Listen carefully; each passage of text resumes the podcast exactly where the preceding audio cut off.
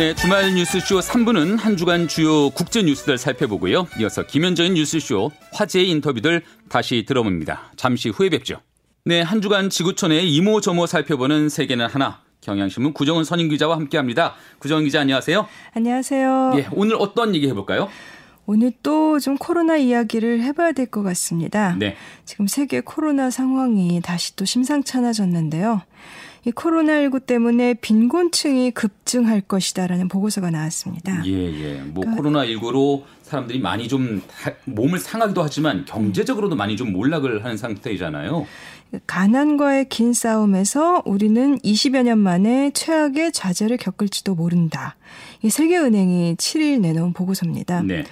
그러니까 세계가 사실은 이 빈곤과의 싸움에서 아직도 세계에 이렇게 굶주린 사람들이 있긴 합니다만은 그래도 계속해서 좀 성과를 거둬왔었는데 이제 코로나19가 이거를 흔들어 놓을 것이고 세계의 극빈층 인구가 1억 명씩 늘어날 수도 있을 것이다. 이렇게 전망을 했습니다. 아. 그러니까 세계은행이 보통 2년에 한 번꼴로 빈곤 현황과 전망을 조사해서 보고서를 내는데요. 예, 예. 이 극빈층 인구가 늘어날 것으로 예상이 된 거는 아시아 금융위기가 터진 1998년 이후에 지금 처음입니다. 이 그냥 가난한 사람들이 아니라 극빈층, 이 극도로 가난한 사람들이 1억 명이나 늘어나요?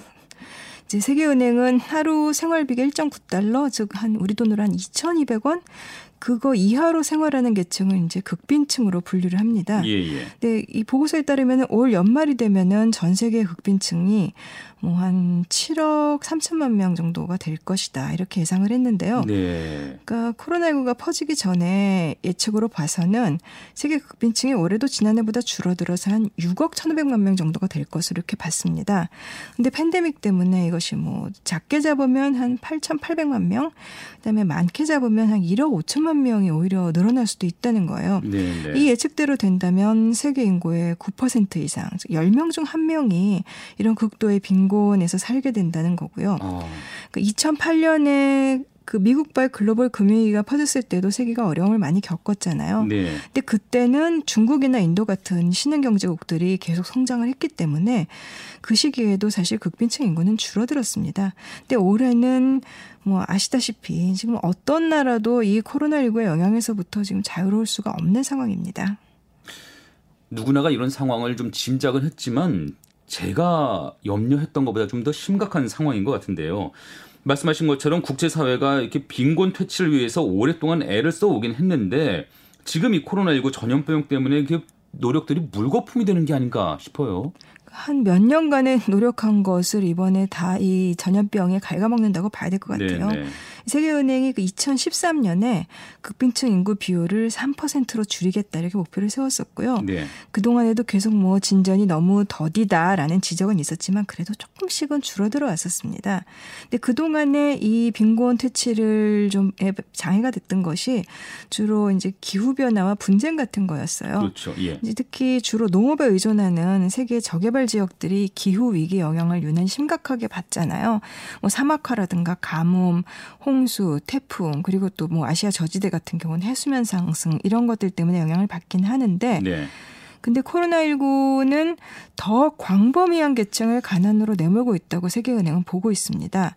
그러니까 올해 극빈층에 편입되는 사람들의 한 80% 이상이 주로 세계 그 최빈국이라고 불리는 나라들이 아니라 음. 중간 소득 국가에서 나올 것으로 예측이 됐습니다. 네. 또 그 동안에는 주로 이제 저학력이라든가 이런 농업 부문에 종사하는 사람들 사이에서 이제 빈곤이 많았는데 도시에 살고 있고 기본적인 학력을 갖춘 계층에서도 이제 빈곤이 증가한다는 건데요. 이게 뭐 자영업의 붕괴라든가 뭐 여러 가지 우리가 좀 짐작할 수 있는 이유일 것 같고요. 그래서 결론은 각국 정부가 정책을 통해서 아주 적극적으로 개입을 하지 않으면 예. 한마디로 뭐 지원책이라든가 경기부양책이라든가 이런 것들 나서지 않으면은 코로나19 때문에 소득 불평등이 더 커지고 그러니까 이른바 그 계층 사다리 이 빈곤층의 계층 이동성이 낮아질 수 있다. 뭐 이렇게 해석을 했습니다. 지금 소득 불평 등을 말씀해 주셨는데 코로나19 때문에 모든 사람들이 더 경제적으로 어려운 거 어려워지는 것이 아니라 그 빈곤층의 이런 어려움들이 더 가중되고 있다. 그럼 바꿔 말하면은 부자들 같은 경우에는 더 잘 살 수도 있다. 이렇게 되는 거잖아요. 이 세계은행 보고서가 나온 같은 날에 스위스 UBS 은행하고 컨설팅 업체 프라이스 워터하우스 코퍼스가 억만장자 보고서를 냈습니다. 네. 이 두 보고서가 참 대비가 되는데요. 7월 말 기준으로 세계 억만장자들의 재산이 10조 2천억 달러. 사실 우리 이렇게 큰 돈은 얼마나 되는지 좀 짐작이 안 되죠. 네, 상상이 안 되는데 억만장자들 재산 합계가 10조 달러 넘어선 게 올해가 처음이래요. 네. 여기서 말한 억만장자가 2,189명. 정말 한 줌입니다. 음. 세계 80억 인구 가운데. 근데 이들이 세계 사람들의 개인 자산을 전체 합친 것의 98%를 차지하고 있습니다. 아, 2,000명이 전체 재산의 98%. 네. 저도 이 수치가 너무 믿어지지 않아서 과연 이게 사실인가 싶을 정도인데 네. 사실 코로나19가 퍼지는 동안에도 뭐 기술이나 의료, 보건 이런 관련 주가들은 계속해서 올라갔고요. 미국에 뭐 코로나 실직자가 많아진다, 뭐 20만 명이 죽었다라고 하는데 그래서 뭐 월가는 뭐 랠리를 계속하고 있고 그래서 갑부 투자자들의 재산은 오히려 더 늘어난 거죠. 저도 얼마 전에 세계 최고 갑부로 꼽히는 그 아마존 CEO죠. 제프 베이조스의 올해 재산이 어마어마하게 늘어났다 이런 기사를 본 것 같아요. 그 세계 최대 온라인 상거래 회사죠. 이 아마존은 코로나19가 가져온 이른바 비대면 경제 최대 수혜자로 꼽히는데요. 네네. 아마존 주가는 뭐 1년 새 64%가 올랐습니다. 아. 그리고 베이조스의 재산은 그 경제 잡지 포브스가 지난달 공개한 갑부 리스트에 따르면은 한 1,800억 달러, 그러니까 우리 돈으로 보면은 뭐 208조 원이라고 하네요. 역시 뭐 잘 그려지는 않습니다만. 네.